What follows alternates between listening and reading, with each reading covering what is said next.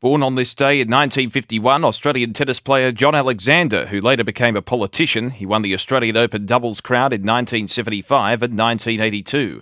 Born on this day in 1963, Henri Leconte, a French tennis player who was a French Open finalist in 1988. And born on this day in 1965, American NBA forward Harvey Grant.